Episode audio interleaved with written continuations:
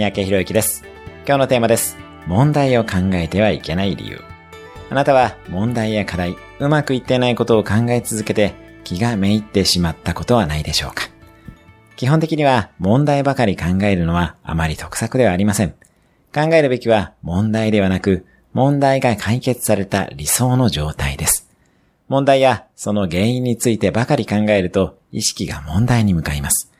意識が問題に向かうと日常生活の中でうまくいっていないことに意識が集中し、結果としてうまくいっていないことをどんどん引き寄せてしまいます。ずっと大切なことはあなたの意識を理想の状態とそこに至るまでのプロセスに向けることです。今日のおすすめ1分アクションです。現状の課題や問題に対して理想の状態は何か、そのために何をするかを考える。